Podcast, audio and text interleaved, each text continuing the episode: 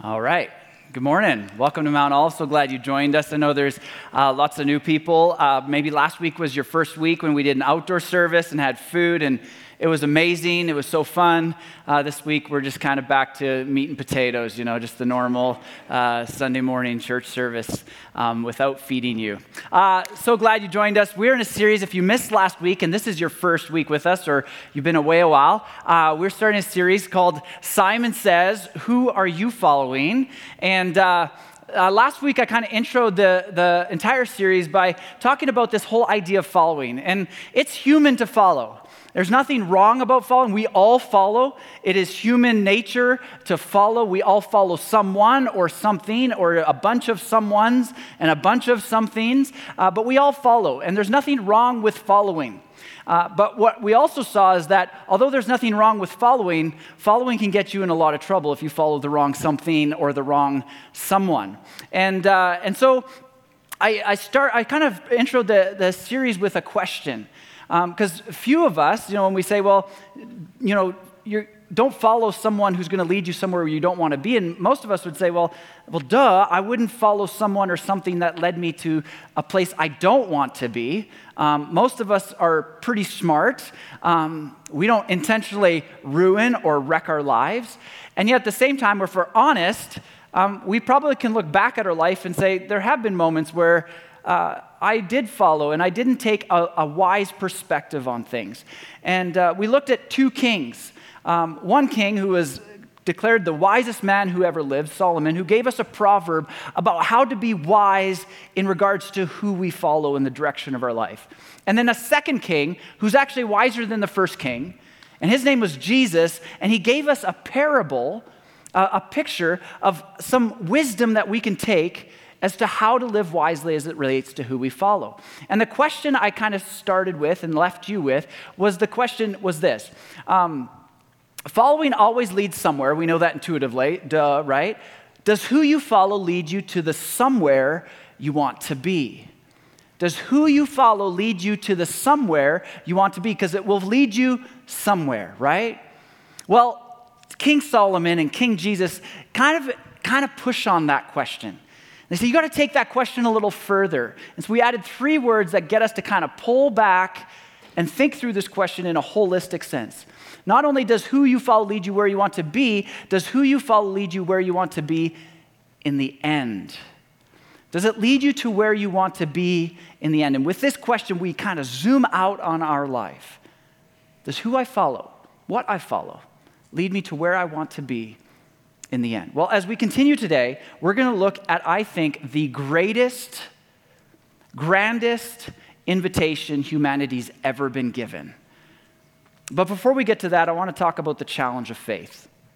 I don't know if this is true for you, but for many of us, uh, faith is a challenge. The, the Christian faith is a challenge. The Bible is a challenge. There's things about the Christian faith that are just a barrier or a blockade or a hill that's hard to get over. And I don't know if you've had some of these challenges in your faith journey or as you've considered the Christian faith uh, or the Bible as it, as it stands, uh, that you've hit some of these roadblocks. Maybe uh, the roadblock for you is, is if God is a good God, how come he allows so much suffering in the world? And that's just a barrier, a block, a blockade to your faith. Um, maybe for you, uh, it's creation. I mean, God created the world. Is it in six days, literally, or is it like over a period of time? And if He did it in six literal days, how did He do it? And if He did it over a period of time, how did He do it? And, and Scripture doesn't give us all of the hows and the intricacies, and, and it's a barrier to your faith. Uh, maybe for you, it's the flood. I mean, can God, did the flood actually happen? I mean, is it possible for the whole world to be underwater and then the waters recede and now there's dry ground? I mean, is that even possible? And how did that work? And it's a barrier to your faith. Maybe for some of you, it's all of the death that shows up in the Old Testament, right? It's like you read the Old Testament, you're like, I don't know about this whole faith thing. I don't know, maybe for you, it's that crazy story about Jonah being swallowed by a fish and, and then he's gets vomited out and he lived to tell of it. It's like, is that even possible? And it's a barrier to your faith. You know, I was talking with someone a number of months back, and they were just talking about faith with them. And, And, and I asked them, like, are you willing to take the step of faith to believe? And they're like, do I have to accept all of it? like, I still have some questions. I still have some doubts. I'm like, oh, I got lots of questions and doubts too. There's things that I still don't quite understand. And man, if I could have a face to face with God, I'd ask him some questions. So I say, well, maybe you don't have to accept all of it, but let's start with Jesus. And this person was like, okay, I can start with Jesus and we'll make sense of the rest of it later. And we started there, but maybe for you, you you've come today, or maybe you're listening online and you're like, I don't even know if I can start with Jesus. Well, I want to tell you today that 2,000 years ago, we, humanity, was given an invitation that I think predates faith. It comes before faith, it's prior to faith. It's simpler than simply saying, I believe. Because you're like, I don't know if I believe. And there's this invitation before you even believe. But this invitation, if you accept it, it will, in my opinion, take you further than simply checking off, uh, I believe, or I believe in that statement of faith. It's an invitation that's so simple, and yet is so deep. And to find this invitation, I want to invite you to go to John chapter 1. And Jesus is the one who gave this invitation. And the story goes this way, starting in chapter 1, verse 35. It says, The next day, John was there again with two of his disciples. Now, this is super confusing, okay? Because this John is not this John, even though John wrote this story.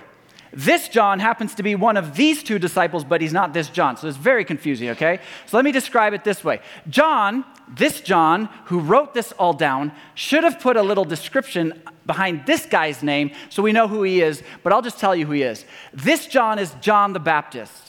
And John the Baptist was this crazy guy, he lived in the first century, came before Jesus to prepare the way for Jesus. And he was crazy because he, he ate locusts and wild honey, lived out in the desert, had camel's hair for clothing, and he preached this crazy message that, in essence, it went this way. I'll just tell you the Coles Notes version. You're all a bunch of sinners, repent. And then, as a sign that you've repented, he would dunk you in water, okay? That was like the craziness. And it wasn't like nice water, it was the Jordan River water, which is like mud. So he would like, You're all a bunch of sinners, you need need to repent, and if you're willing to repent, I'm going to throw you in some water and we're going to move on, right? But here's the crazy thing people came from everywhere, from miles and miles. They would walk days to hear this crazy guy preach and be dunked into the water as a sign that they accepted that they were sinners and that they were going to go the other direction and follow God. And so this is John. The next day, John, John the Baptist, that is, he was there again with two of his disciples. These two disciples was John. He writes his story about this unbelievable, grand, and great invitation of Jesus. So he's one of the disciples. The other guy's name is Andrew. So John the Baptist was there with Andrew and John, his disciples. And when he, that's John the Baptist, saw Jesus passing by, he said, Look, the Lamb of God Wow, that's inspiring, isn't it? I don't know about you, but I have never, never been with someone and we're hanging out and all of a sudden like, whoa, whoa, whoa, look at the lamb. Right? It's like, what, what, what is that? You know, even when it comes to Jesus, I mean, who of us think of Jesus as lamb? Uh, right? Like, few of us do, right? I mean, maybe uh, if you're not a follower of Jesus, you've heard some things about Jesus. You're like, when I think of Jesus, I think like maybe miracle worker or self proclaimed miracle worker, a teacher. He taught some really good things on morals and ethics and love. I like some of that. Uh, maybe if you are a follower of Jesus, some of the first things, the descriptive words that come to your mind when you think of Jesus is like Messiah, a babe in a manger, a guy on a cross, Savior, Lord, maybe even King.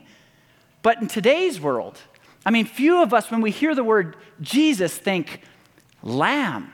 But here's the interesting thing it is not inspiring to us, but it was most inspiring to them. In fact, it was so crazy and such an amazingly descriptive and inspiring word that when the two disciples, John and Andrew, heard John the Baptist say this, they followed Jesus. This was inspiring enough that instead of saying, John, you're crazy. You eat some crazy things. We're done with you. We're going with the guy you say is the lamb. And see, this isn't inspiring for us, but this was for them. And here's why. For a good Jewish Israelite boy, they grew up understanding some things about the world. That God had created the world perfect, that there was no brokenness. Nature was, was at peace with nature, nature was at peace with humanity, humanity was at peace with other humanity, humanity was at peace with God. There was no brokenness in the world, it was paradise. And yet, God in that paradise had told the man and the woman, You can do whatever you want, you can eat whatever you want, but there is one thing you cannot do. And if you do this, you will bring death into the world and you will bring death into yourselves. And the first man and the first woman, Adam and Eve, ate of, a, uh, of the uh, fruit that, the, that, the, that God had said you cannot eat. And the moment they ate of the fruit and disobeyed God, sin entered the world, it entered their lives, and death entered the world, and death entered their lives. And ever since, the world's been a mess. And you know this, because your world's a mess, and my world's a mess, and our world is a mess. But then God, in his absolute mercy, and this is part of the Old Testament, maybe you read and you're like, I just don't know if I can reconcile that with faith. But God, in his mercy, is an act of mercy, said, Although you deserve to die for your sin, because sin always brings death, I will allow you to kill an animal on your behalf so that you can have some sort of communion, some sort of peace with me, because they could not have communion with God, because guess what? God is life. And they had just accepted death. And so God said, You can kill an animal so you can have some, some kind of semblance of communion with me who is life. And so, guess what they killed? Oh, it's not here anymore. A lamb. They killed a lamb. And for hundreds of years, and over a thousand years, Day after day after day, blood was spilt in the city of Jerusalem, in the tabernacle, in the temple. There was just blood everywhere. And I don't know if you know stuff about blood, but blood stains, you just don't wash that away. And so there was just this blood culture. And it was this constant reminder we're still sinners. Because killing a lamb didn't take away sin, it covered it for a moment, but then you'd sin again and you were in the wrong again. And so another lamb had to be killed. And so this was just perpetual. And they had to, there was just constant, constantly this blood culture. And, and so suddenly John the Baptist stands up and he says, Look, the Lamb of God.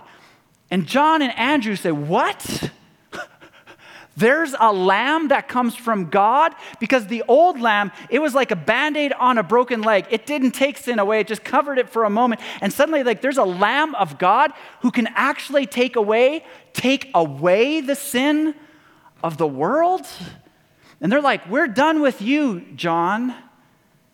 Enjoy the locusts. We're following. Jesus didn't eat locusts. I think that was a pull too, but I don't know. We're following him. But here's the interesting this is my interpretation from the story. Maybe you disagree, but I think as they followed Jesus, they weren't quite sure. I think John was like, Look, the Lamb of God. And they're like, What? You call him a lamb? And they started to follow Jesus, but they were kind of like, I'm not sure if we believe John. We're not sure, Jesus, if you are the Lamb. And so they kind of were like hiding behind trees and like kind of following Jesus. Like, let's be honest, they were just stalking Jesus, okay? This is what they were doing. They're just stalking Jesus and they're trying to like kind of follow him, but they're not totally in. They're like, we're, we're not telling him we're following him. We're just going to stalk him. and Jesus eventually he picks it up. Turning around, Jesus saw them following and he asked an important question What do you want? You know, if God came to you and asked you this question, what is it you want? How would you respond? You know, probably when we live in the moment, it's like, God, do you know what I want? I want that promotion, right? God, you know what I want? I really want a girlfriend right now, right? I really want a spouse. God, I don't want to be alone. God, I need a little more money. God, I want that car. God, I want. What is it you want? But let's say you pulled out a couple hundred feet from your here and now and you looked at your life at 50, 60, 70, or 80 years old. From that perspective, what do you want? And from that perspective, maybe many of us would say, you know what I want? I just want to have a good marriage. I want to have a relationship with my kids, my family. I want them to like me and me to like them. You know, if I don't have a family, I want to live in a community where I have relationship and love. And let's say you pulled out a few thousand feet from that and you looked at your life through the lens of eternity. And God came to you and asked you, What do you want?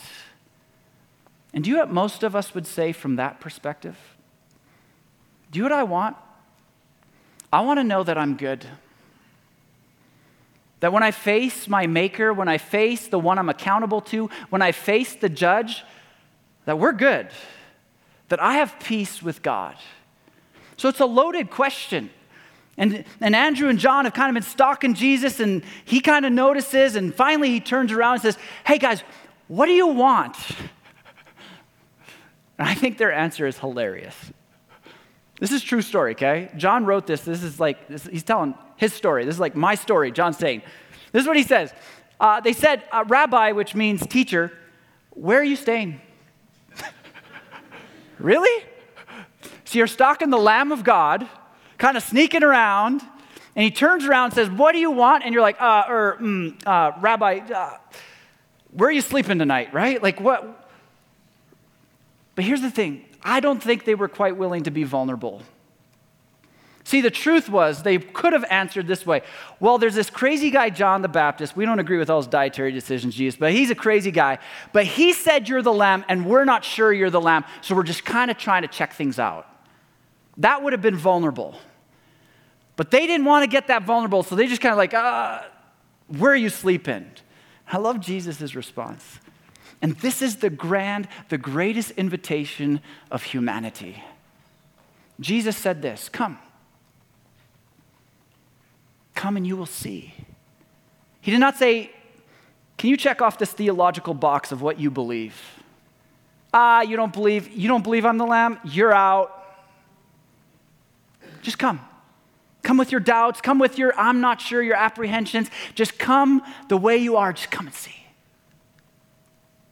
Come and see who I am. And then John gives us some completely useless information. So they went and they saw where he was staying and they spent that day with him and it was about four in the afternoon. Who cares what time it is? Right? It's like this is a story, but here, this is so important. There are moments in your life, both tragic, negative, and dramatic, positive, that you cannot erase from your memory, can you?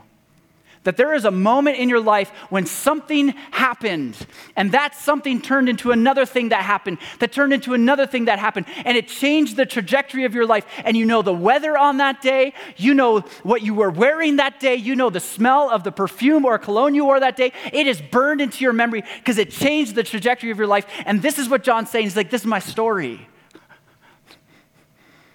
I wasn't sure about Jesus. I was like, the lamb? Is he really the lamb? And he said, come and see. And in that moment, my, the trajectory of my life was changing. Guess what? It was four in the afternoon. I remember. Huh. Because Jesus said, come, come and see. And when he came to see, it changed everything. Well, Andrew, the other guy, Simon Peter's brother as well, was one of the two who heard what John, the Baptist had said and who had followed Jesus. So John and Andrew had followed Jesus on this particular day.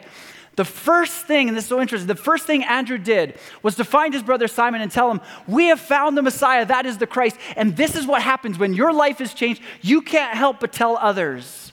And when you come and see Jesus and you come into, into connection and interaction with the Lamb of God, the reaction is this you start to tell your sphere of influence.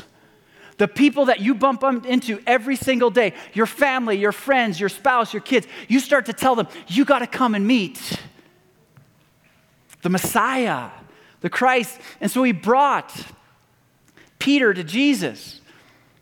And Jesus looked at him and said, You are Simon, son of John. You will be called Cephas, which, mean, which, which when translated is Peter. Well, the next day, John tells us, Jesus decided to leave for Galilee. Finding Philip, he said to him, Follow me. And this is so interesting. He does not say, Do you believe?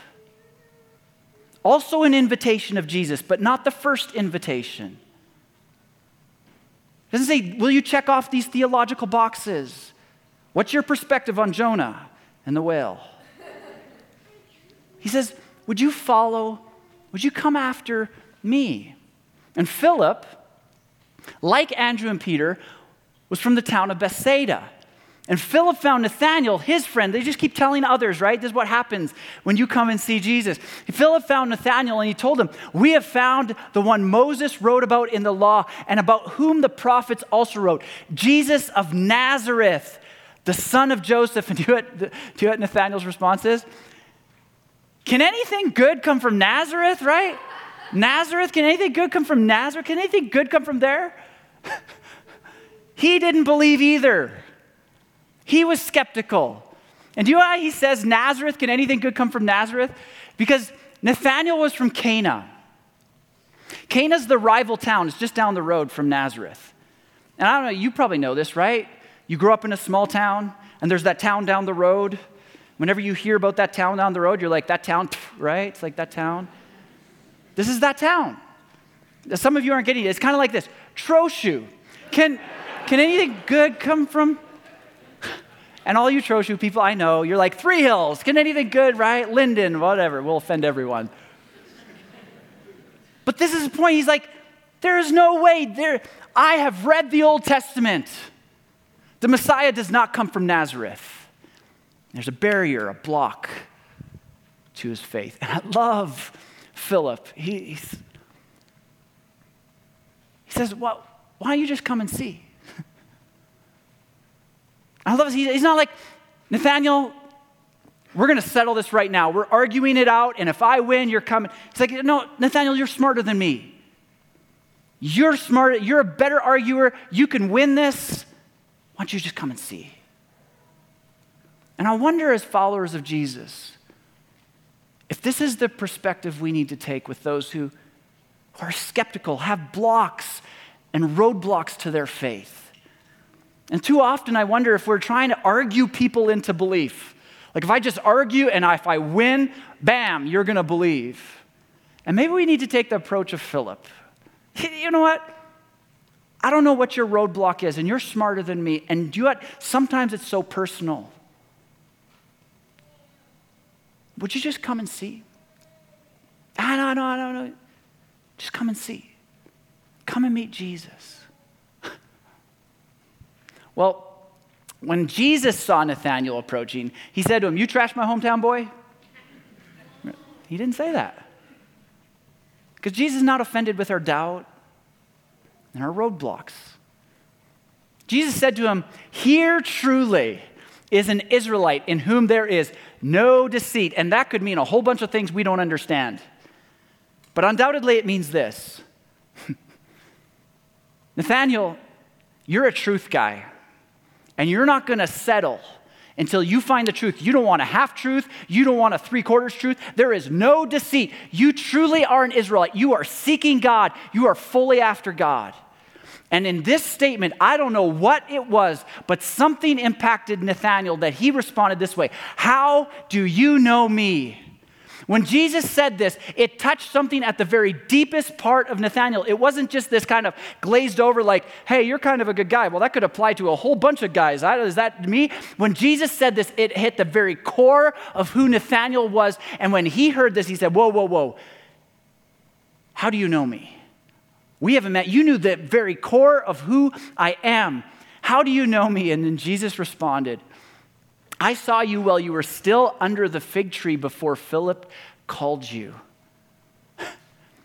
And then Nathanael declared, Rabbi, you are the Son of God. You are the King of Israel. Now, I don't know what uh, uh, Nathanael was doing under the fig tree, and we can just guess and we can uh, have our, our, our, our, our best uh, uh, guess at what happened. But something happened under the tree. Some people think maybe Nathanael was specifically praying, God, would you show me the Messiah? God, would you show yourself to me? And he heard or saw a vision, or maybe he heard uh, uh, an impression from God saying, I'm going to show you. And then Jesus showed up and said, I was there and I heard your prayer and I showed up.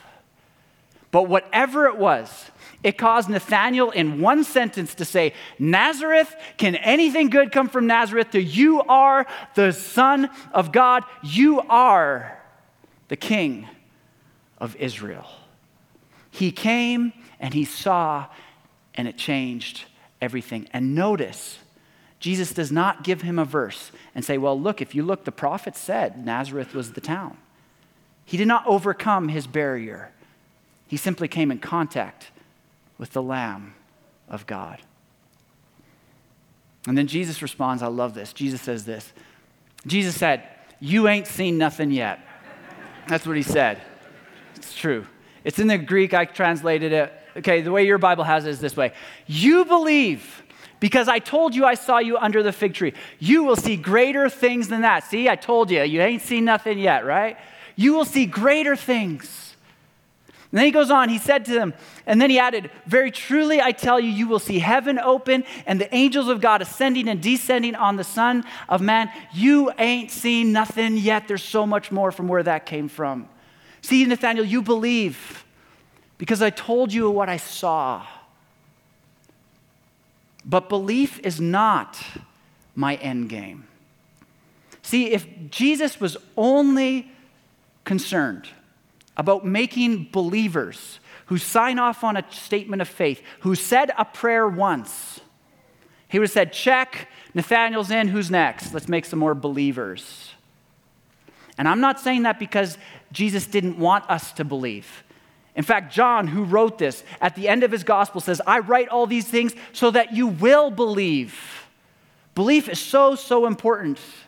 But belief at least according to this story, and I think according to the New Testament, was part of the journey, what Jesus calls us into. And when Jesus said, Come and see, if you come and see long enough, you start to follow, and you follow long enough, at some point you will believe, but that doesn't mean you stop. I said a prayer, I checked the box, I'm done. Uh uh-uh. uh Because even after he believed, what did Jesus say to Nathanael?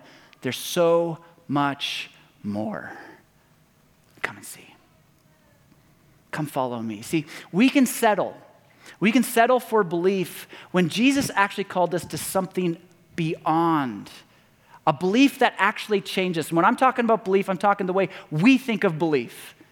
I just have this cognitive agreement to that philosophy or that claim or that religion. But Jesus called us to come and see, to be changed, to be consumed by our belief so that we follow him and become like him. See, I think from this story, I think there's a, a call for all of us, whether you're a follower of Jesus or you're not a follower of Jesus, and you're on the front end, you're not even on the front end of faith, you're on the front end of the front end of faith. And you're like, I don't even know. But there's a call for all of us, and it's this. We all, we all ought to be a come and see kind of people. We all, regardless of where we are, ought to be a come and see kind of people because here's the question Does who you follow lead you to the somewhere you want to be in the end? And I guarantee you, and this is why this is the greatest invitation of history and humanity. When Jesus said, Come and see, he called us to, to follow someone who would lead us to where we want to be in the end. And so we all ought to be, even if you're not sure yet and you've got your roadblocks and you got your barriers to faith, and there's all, and you're, you're smart, there's all these things that keep you from following. Would you just come and see? Would you just come and see? For those of you on the front end of faith, uh, I want to invite you, would you come and see? And maybe you're like Nathanael today. And you've got your intellectual, yeah, but Nazareth? Yeah, but the Old Testament? Yeah, but what about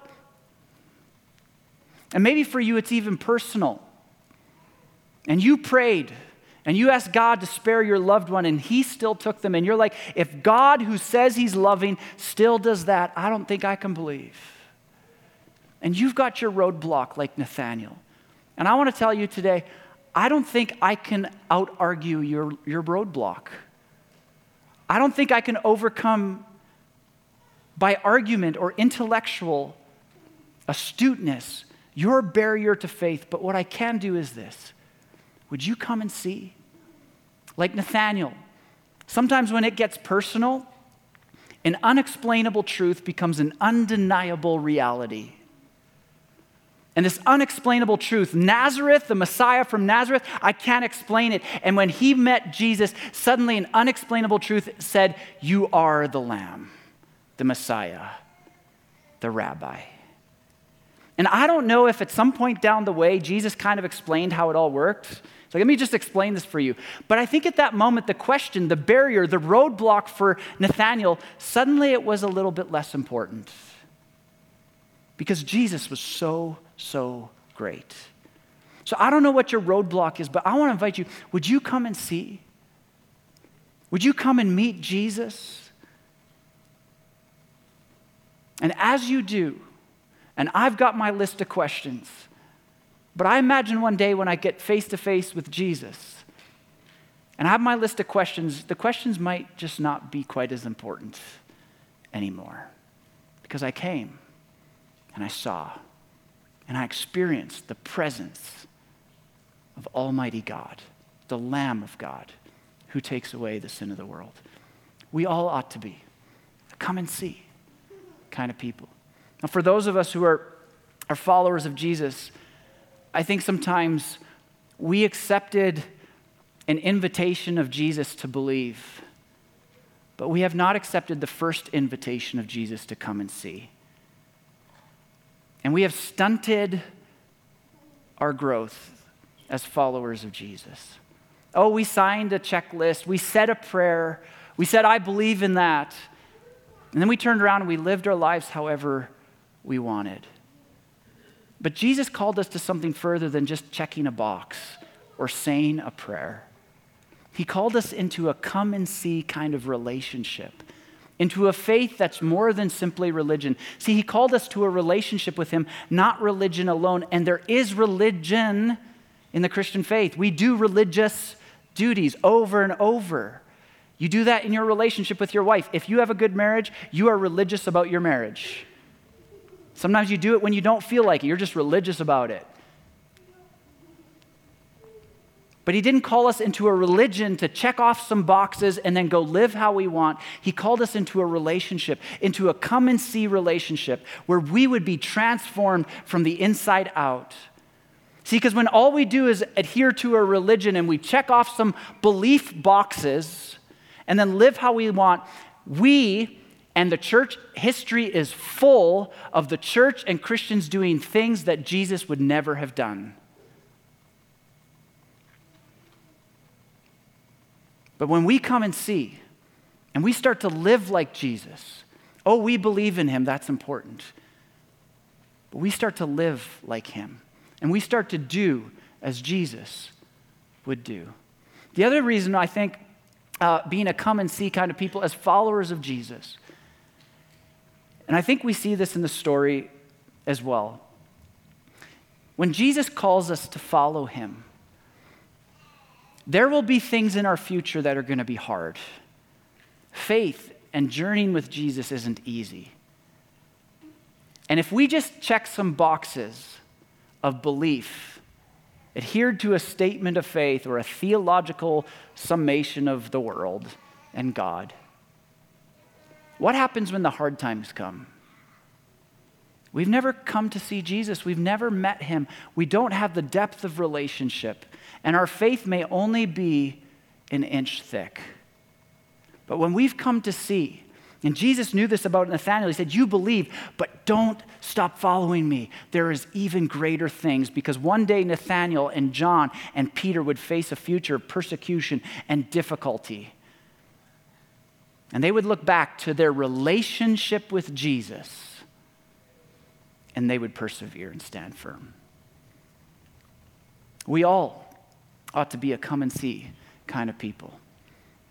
So maybe you're like, well, what do I do? I'm here. I'm, how do I even start being a come and see kind of person? I'm front end of faith, or I've been following Jesus, or I, I said a prayer once, how do I become a come and see kind of follower? Let me describe one. This isn't found in scripture anywhere, but I'm just going to give you one thing you can do as you think about journeying with Jesus. This is just Pastor Elvin to you, okay? Um, what I'd invite you to do this week and for the next three weeks is read one chapter of the Gospel of John, which is the story we just read. One chapter every day. And if you only get to, you know, four chapters a week or three or five, it's okay. Just read one chapter a day. Now, if you already have your Bible reading plan or you do something else, do whatever you're doing and continue with that. But if you aren't doing anything, you're like, I want to be a come and see kind of follower of Jesus. Read one chapter every day and then ask these three questions. The first question is this Who is Jesus? And John gives us all kinds of description about who Jesus is. And just simply ask that question as you read Who am I learning? Who is Jesus? God, would you show me? I want to come and see I want to meet Jesus. Who is Jesus in that chapter? Secondly, how does he treat others? Because how he treats others is really, really important. And it connects with the third question. Let's say I wanted to follow him, and maybe you're not there yet, but you're going to come and see. If I were a follower of Jesus, based on what I just read, who he is and how he treats others, how would I follow him today? Just today. And the next day, do the same thing. Read a chapter and say, Who is Jesus? How does he treat others? And if I were to follow him, be a come and see kind of follower, how would I live today? And along the way, you may say, I believe, I check the box, I'm all in.